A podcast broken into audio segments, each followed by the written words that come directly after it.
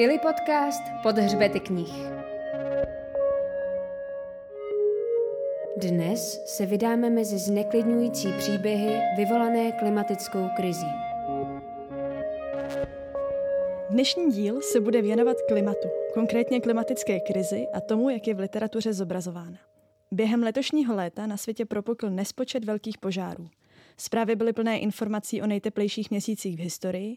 Mnoho zemí se potýkalo s nedostatkem vody, což kontrastovalo se silnými bouřemi v jiných částech planety. Já sama se v srpnu vrátila z cesty za severní polární kruh, kde jsem pozorovala tající ledovce a nemohu se ubránit pocitu, že to je jen začátek něčeho, co si zatím ani neumíme představit. Klimatická krize ale může být i zbytečně velký strašák a člověk se poměrně lehko dostane do stavu bezmoci, v němž se pozitivní zprávy hledají velmi těžce. Proto se dnes chceme zaměřit na to, jakým způsobem na klimatickou krizi nahlíží literatura. Je i v knihách patrný střed generací, jež mají na toto téma často odlišný názor? Objevují se v dystopických textech všudy přítomní popírači změny klimatu, nebo jsou protagonisté spíše novodobými akčními hrdiny bojujícími za naši planetu?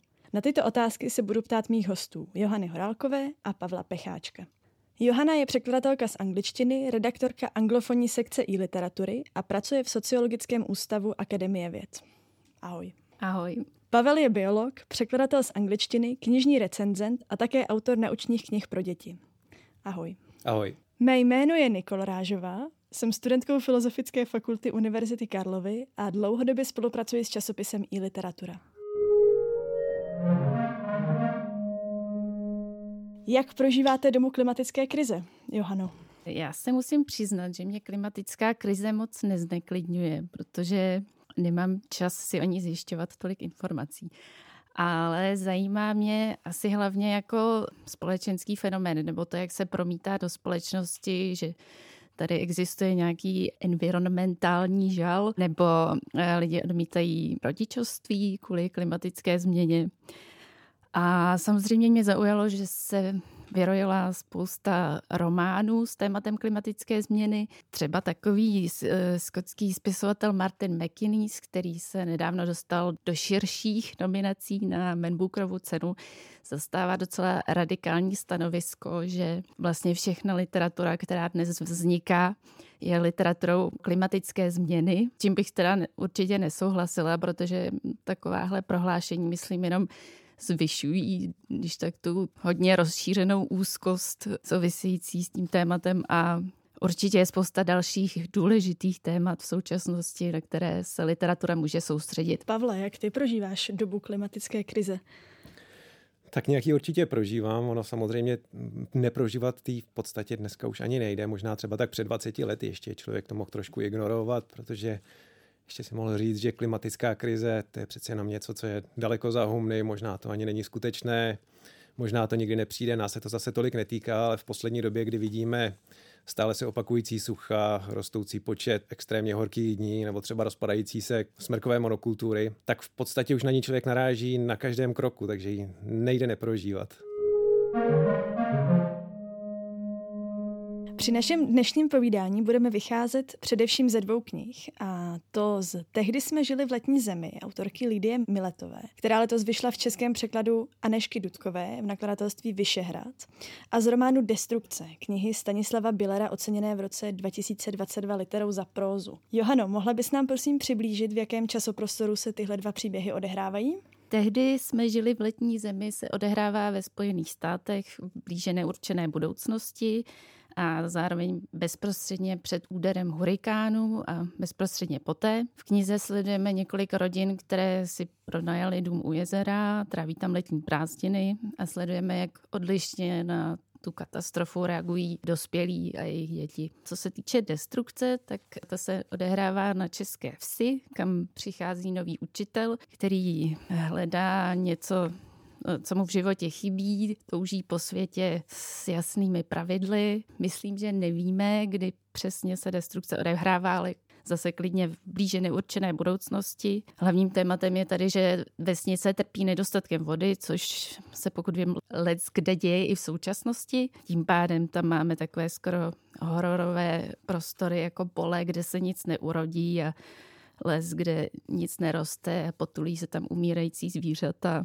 Oba romány lze označit za literaturu krize, protože tam máme nějaký extrémní klimatický jev, na který protagonisté nějak reagují. Objevují se tam třeba dystopické prvky, jak už jsem vlastně i zmínila. V destrukci to občas působí skoro hororově. Vlastně i v destrukci, i v tehdy jsme žili v letní zemi, jde o takový svět, který končí. U té Miletové nemáme umírající zvířata, ale postavě rodičů, kteří jakoby zosobňují takový ten absolutní hedonismus a tak.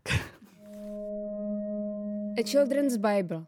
Kniha Lidie Miletové v překladu Anešky Dudkové jako Tehdy jsme žili v letní zemi. V té době jsem se směřovala s koncem světa. Minimálně tak, jak ho známe. A nebyla jsem sama. Vědci říkali, že právě končí. Filozofové prohlašovali, že ke konci spěl od samého začátku. Historici si nechali slyšet, že krušné časy nenastávají poprvé. Nakonec se vyřešili, protože když jste byli trpěliví, po určité době vždycky přišlo osvícení a pak se objevila spousta přístrojů od Apple.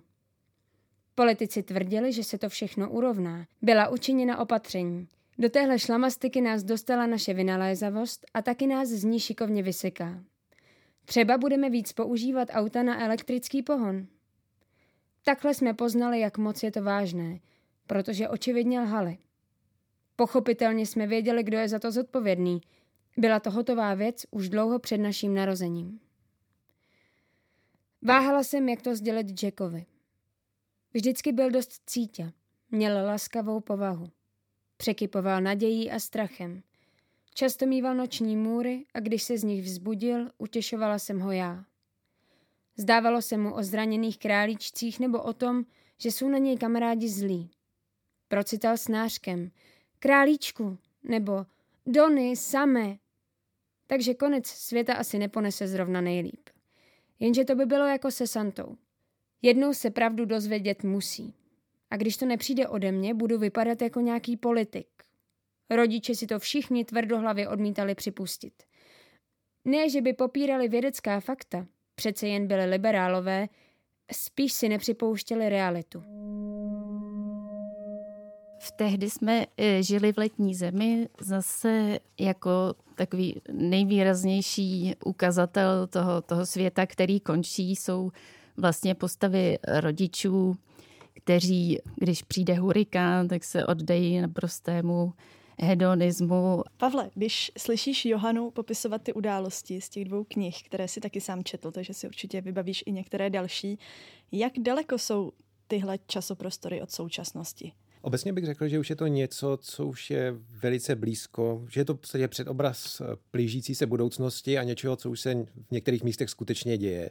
I když například v tom, eh, tehdy jsme žili v letní zemi, jak říkala Johana, není tam přesně určené, eh, v jaký době se to odehrává, je to někde v blízké budoucnosti. My víme, že tam například se ty děti doslechnou, že někteří další ustaví bunkry, což se teda v současné době ještě hm, aspoň ve velkém neděje, i když někdo už to určitě dělá.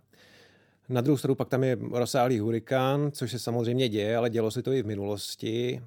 Vlastně nevíme úplně, jakou měrou je ten svět právě zasažený, takže se nedá úplně přesně říct, jako nakolik odpovídá skutečnosti. Právě bych řekl, že možná i to, že to tam není takhle vyřčený, tak ten román zůstává trošku nejasný a to sdělení ohledně environmentální krize mi nepřijde tak silné a možná silnější mi přijde v destrukci. Právě v té Billerově, která je v podstatě až skoro karikaturou toho, co se v současnosti děje a docela pěkně jízlivě vystihuje to, co se v dnešní době děje. No. Johano, mohla bys nám prosím představit protagonisty obou knih a přiblížit, jak se chovají? Tehdy jsme žili v letní zemi a destrukce se sice odehrávají v úplně jiném prostředí, ale je v nich hodně podobná polarizace mezi mladšími a staršími postavami. U Miletové má takové hodně ostré kontury, ono si vyčítá, že ty rodiče jsou v jejím podání jako úplné stvůry, a když to děti jsou zase výjimečně chytré a schopné a mají velký přehled o všem, ale ona, myslím si, že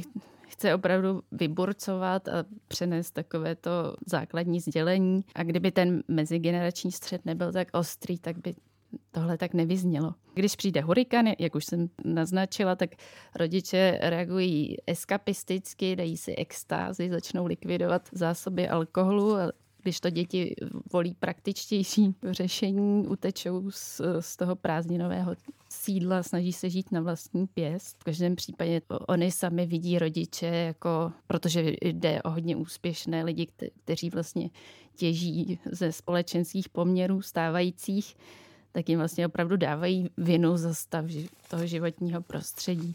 Myslím, že e, u Billera není dělení na mladé a staré tak, tak vyostřené. Jsou tam i mladé postavy, které myslí hodně podobně jako většina starších. Hlavní protagonista, učitel, stojí asi někde na pomezí, není nejmladší, ale nemá rodinu, není někde zakotvený. Nejdřív by se rád vlastně začlenil do té vesnické společnosti, ale poznává, že to nejde. Mimo jiné vlastně i protože je v kontaktu s těmi dětmi, které jsou vlastně podobně vnímavé jako u Miletové, nebojí se říkat pravdu, všímají si toho, co, co ve vesnici není v pořádku. Je třeba zajímavé, že na těch dětských postavách se ten mezigenerační konflikt projevuje i fyzicky vlastně, že jsou celé zmácené. Jejich rodiče, prarodiče se vyznačují tím, že nikdy nejdou do přímé konfrontace, že nechtějí nic měnit, chtějí hlavně svůj klid a neustále opakují fráze v tomto smyslu, jako třeba všechno přece děláme pro děti a zároveň je vesnice plná těch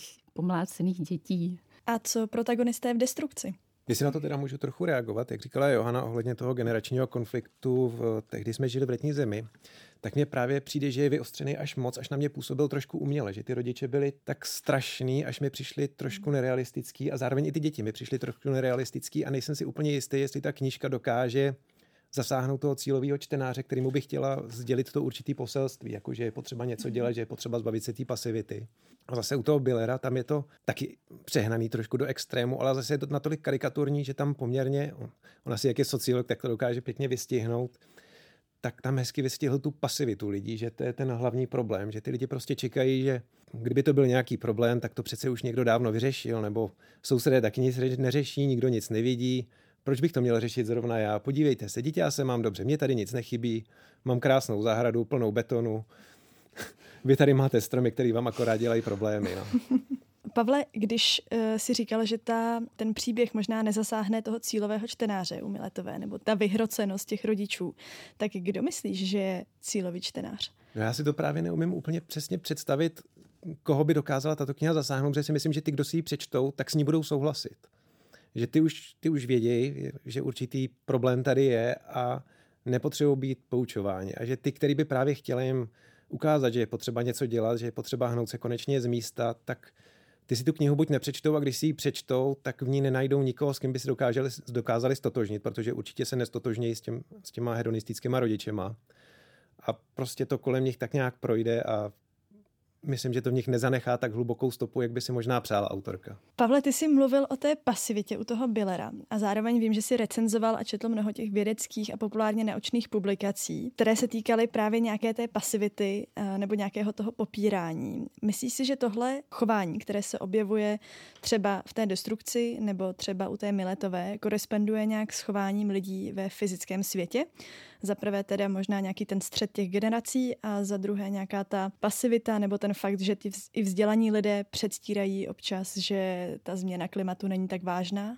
Pokud je o ten střed generací, tak toho si myslím, že jsme svědky v podstatě poslední dobou docela často, že vidíme, že skutečně mladá generace si uvědomuje, v jakém světě bude žít, co jí čeká, má už o tom poměrně dobré informace a snaží se s tím něco dělat. Ta starší tam je trochu problém, že oni celý život žili v trošku jiném světě a je pro ně možná asi těžký eh, se smířit s tím, že ten svět se změnil a něco, co bylo dříve, nebylo považovaný za problém, tak v současné době může být vnímáno jako problematické chování. Co byla ta druhá otázka? Jestli vzdělaní lidé občas předstírají, že ta změna není tak vážná? Já si myslím úplně, že to nepředstírají, že oni tomu věří.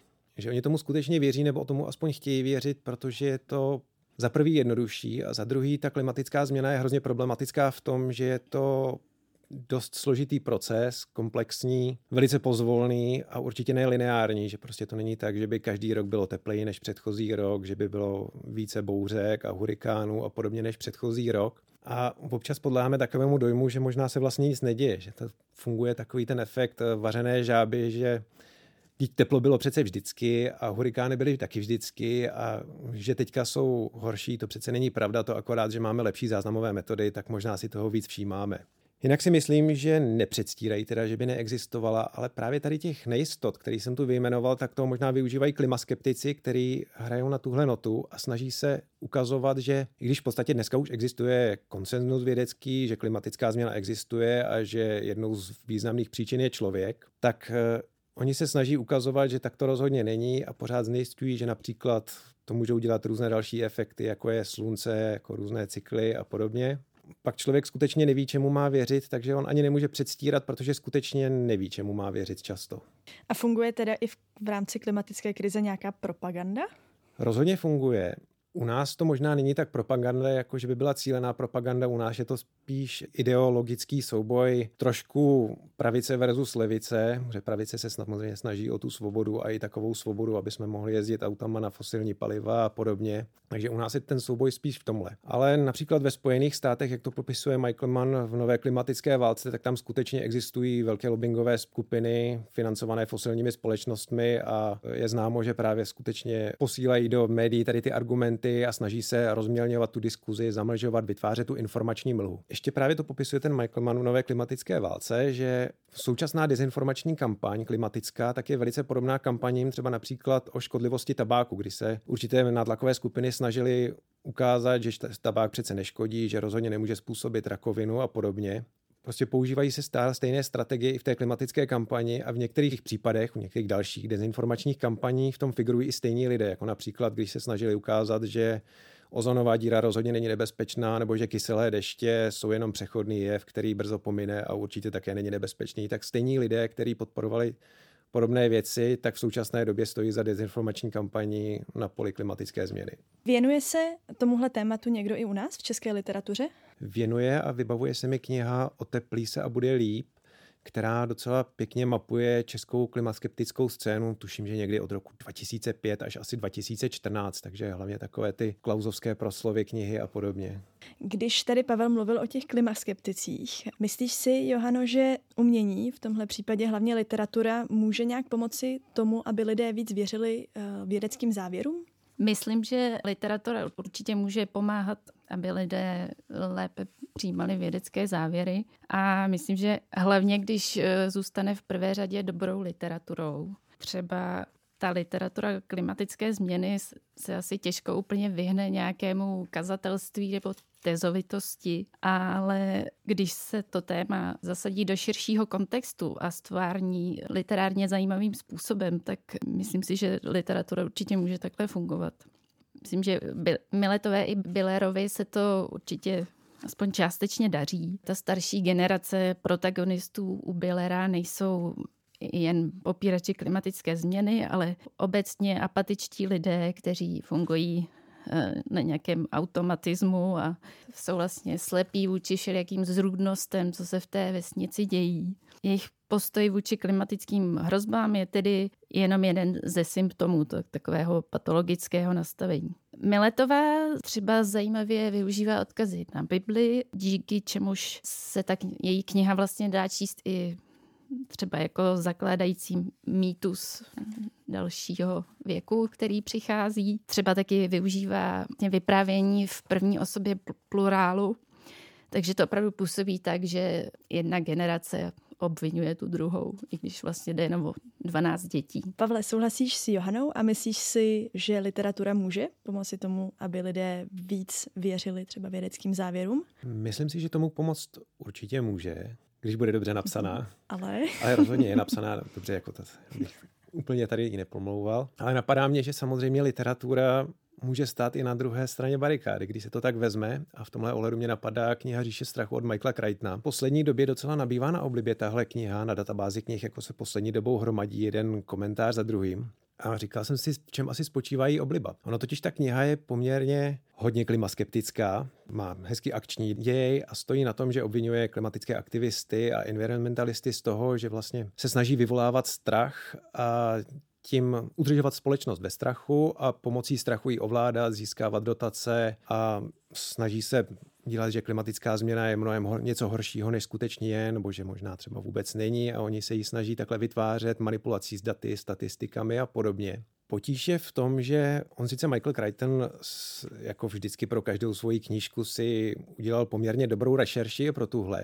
Píše tam, myslím, v závěru, že tomu věnoval tři roky, ale rovnou dodává, že není odborník a že tomu samozřejmě nemusí přesně rozumět, že je to jeho osobní názor, ale trošku mi připadá, že lidé to berou jako jakousi bibli toho, protože to stělesňuje přesně to, co oni si myslí, nebo co by si chtěli myslet, že je to vlastně možná celé jenom zaplacené, že možná žádná klimatická změna není, že je to jenom jeden velký podvod, protože to vlastně po nich nevyžaduje vůbec nic. Zatímco vědecké důkazy, nebo to, co říkají vědci, tak vyžaduje nějakou akci, změnu, možná i nějaké sebeobětování ve smyslu, jako že si nedopřeju další let letadlem navíc a podobně, tak to, co říká Crichton, tak v podstatě nechat tomu volný průběh, pokud to problém je, věci to přece vyřeší, pokud to problém není, tak předběžná opatrnost nám rozhodně nepomůže, akorát na tom utratíme obrovské množství peněz, který bychom mohli investovat jinak. A problém s tou knihou spočívá taky v tom, že je vlastně napsaná už před 20 lety a v době, kdy Crichton psal, tak možná tenhle klimaskeptický názor, i když už tehdy byl trošku krajní, tak ještě byl určitým způsobem ospravedlnitelný, protože těch důkazů ještě nebylo tolik. Některé věci byly trochu sporné, ale právě po těch 20 letech jako už, už ty věci jsou poměrně jasné, takže i když si lidé myslí, že to, co tam Crichton píše, tak je pravda, tak už to rozhodně pravda není. Protože je jednoduché propadnout skepsy a číst pouze knihy typu Neobyvatelná země od Davida Wallace Velsa, třeba, která vyšla v edici Klimax edice nakladatelství Host. A při jejich četbě se mi chtělo doslova brečet na každé druhé stránce. Mohl bys nám, Pavle, možná doporučit nějaké dobré literární zdroje, ze kterých můžeme čerpat ověřené odborné informace o klimatické krizi a třeba i o tom, co se dá v současné době dělat, aby to nebylo jenom planeta hoří, máme smůlu? Napadají mě čtyři takový, který tu klimatickou krizi nebo změnu pojímají z různých úhlů. Úplně na prvním místě bych zmínil knihu Klimatická změna příčiny dopady adaptace, kterou eh, v roce 2022 vydalo nakladatelství Akademia. Je to v podstatě faktografická kniha plná analýz, statistik, grafů, která se snaží ukázat, jak se klima vyvíjelo myslím, že na posledních 10, možná 20 tisíc let, v jakém stavu je v současnosti klima a snaží se i predikovat nějakým způsobem budoucnost, právě například distribuci srážek nebo počet extrémně horkých dnů.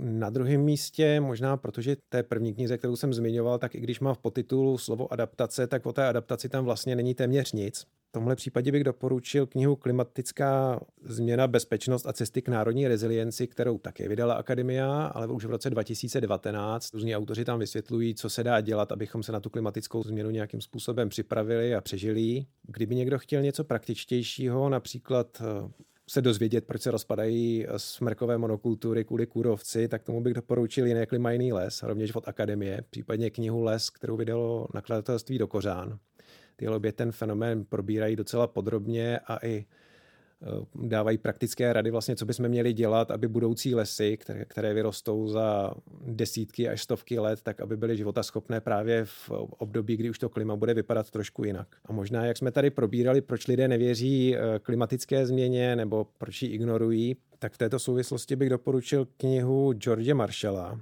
taky z edice Klimax, která se jmenuje Ani na to nemyslete, proč náš mozek ignoruje změnu klimatu. Tam se právě snaží autor vysvětlit, proč je tak strašně těžké o klimatické změně vůbec mluvit a přesvědčit lidi, že je to nějaký problém. Johano, já bych měla otázku. Když si četla Tehdy jsme žili v letní zemi, pamatuješ si ještě, jakou emoci to v tobě vyvolalo? Když já vím, že jsi taky rodič, třeba představovala si sama sebe v té situaci? Nebo pamatuješ si nějakou jinou emoci? No, tak ty dvě skupiny rodičů a dětí fungují úplně uh, separátně. Prostě eh, každý se baví, jak umí, což je jako pro mě jako pro rodiče svůdná představa, ale ta nadsázka je tam hodně silná, takže asi paradoxně i s tím, jak je to, oba ty tábory jsou hodně barvitě vylíčené, tak člověk se do toho možná nemůže úplně vcítit. Na závěr možná ta nejdůležitější otázka pro vás oba. Kdy můžeme v literatuře čerpat naději týkající se klimatické krize a máte nějaká osobní doporučení? Řekla bych, že literatura týkající se klimatické krize chce asi víc burcovat, než přinášet naději, ale většinou se tam najde jednak eh, v tom opakujícím se motivu starého světa, který končí a hlavně v těch dětských nebo mladistvých hrdinech, když to tedy eh, taky není univerzální. Třeba v románu Nechat svět za sebou Romana Alama, který česky vyšel v roce 2021. Vlastně zase ten časoprostor je hodně podobný, třeba jako u té Miletové. Rodina se ocitne v době nějaké nekonkrétní, ale dalekosáhlé katastrofy mimo civilizaci a jejich děti ale vlastně najednou začínají vykazovat symptomy nějaké závažné choroby, takže tady opravdu, když si vezmeme, že dětské postavy jsou jakoby taková uh, synekdocha budoucnosti, tak tady ta naděje teda moc, moc není. Možná paradoxně uh, převažující dojem naděje má čtenář z cesty Cormaca McCarthyho, která se občas označuje jako taková možná hm, pramatka tohohle typu literatury, kde vlastně máme taky svět po totální katastrofě, kde neexistuje žádný život, až teda na nějaké zbytky lidské populace, ale máme, máme tam vlastně postavu otce a syna a uh, nebudu prozrazovat, jak to úplně dopadne, ale právě skrze tu postavu syna uh, je Prostě ta, ta naděje je hodně silná, ale ten svět je opravdu extrémně ponurý. Člověk by tam tu naději fakt nehledal, ale ona tam opravdu je nakonec. A Pavle, máš ty nějaká doporučení? Kdyby hledal naději? No možná v literatuře, která se tomu klimatu vůbec nevěnuje a třeba jak lidstvo nějakým způsobem porazilo jiný velký problémy, třeba neštovice, mor nebo něco podobného že přeci jenom, aby jsme viděli, že i ty velký problémy dokážeme překonat. Ale kdybych teda skutečně měl nějakou tu klimatickou knihu, tak já bych překvapivě možná řekl toho Standu Billera, jeho destrukci. Protože to je sice tak strašně depresivní, ale možná tam je nepatrná jiskřička naděje, takže když se to kontrastuje s tou depresí, tak vlastně ta knížka je poměrně naděje plná. Než skončíme, ráda bych ještě doporučila díl Ili podcastu z předešlé série s názvem Pomostě z knih na Tajvan, který se věnuje současné tajvanské literatuře, v níž se také často řeší ekologická témata a vztah k přírodě jako takový. Nyní už bych ráda poděkovala našim dnešním hostům, překladatelce a redaktorce i literatury Johaně Horálkové. Děkuji za pozvání a překladateli a biologovi Pavlovi Pecháčkovi. Taky děkuji za pozvání. Pořadem vás provázela Niklo Rážová. Přejeme pěkný den a připomínáme, že další díly Ili podcastu najdete kromě všech běžných platform i na adrese ilipodcast.cz. Brzy naslyšenou u Ili podcastu.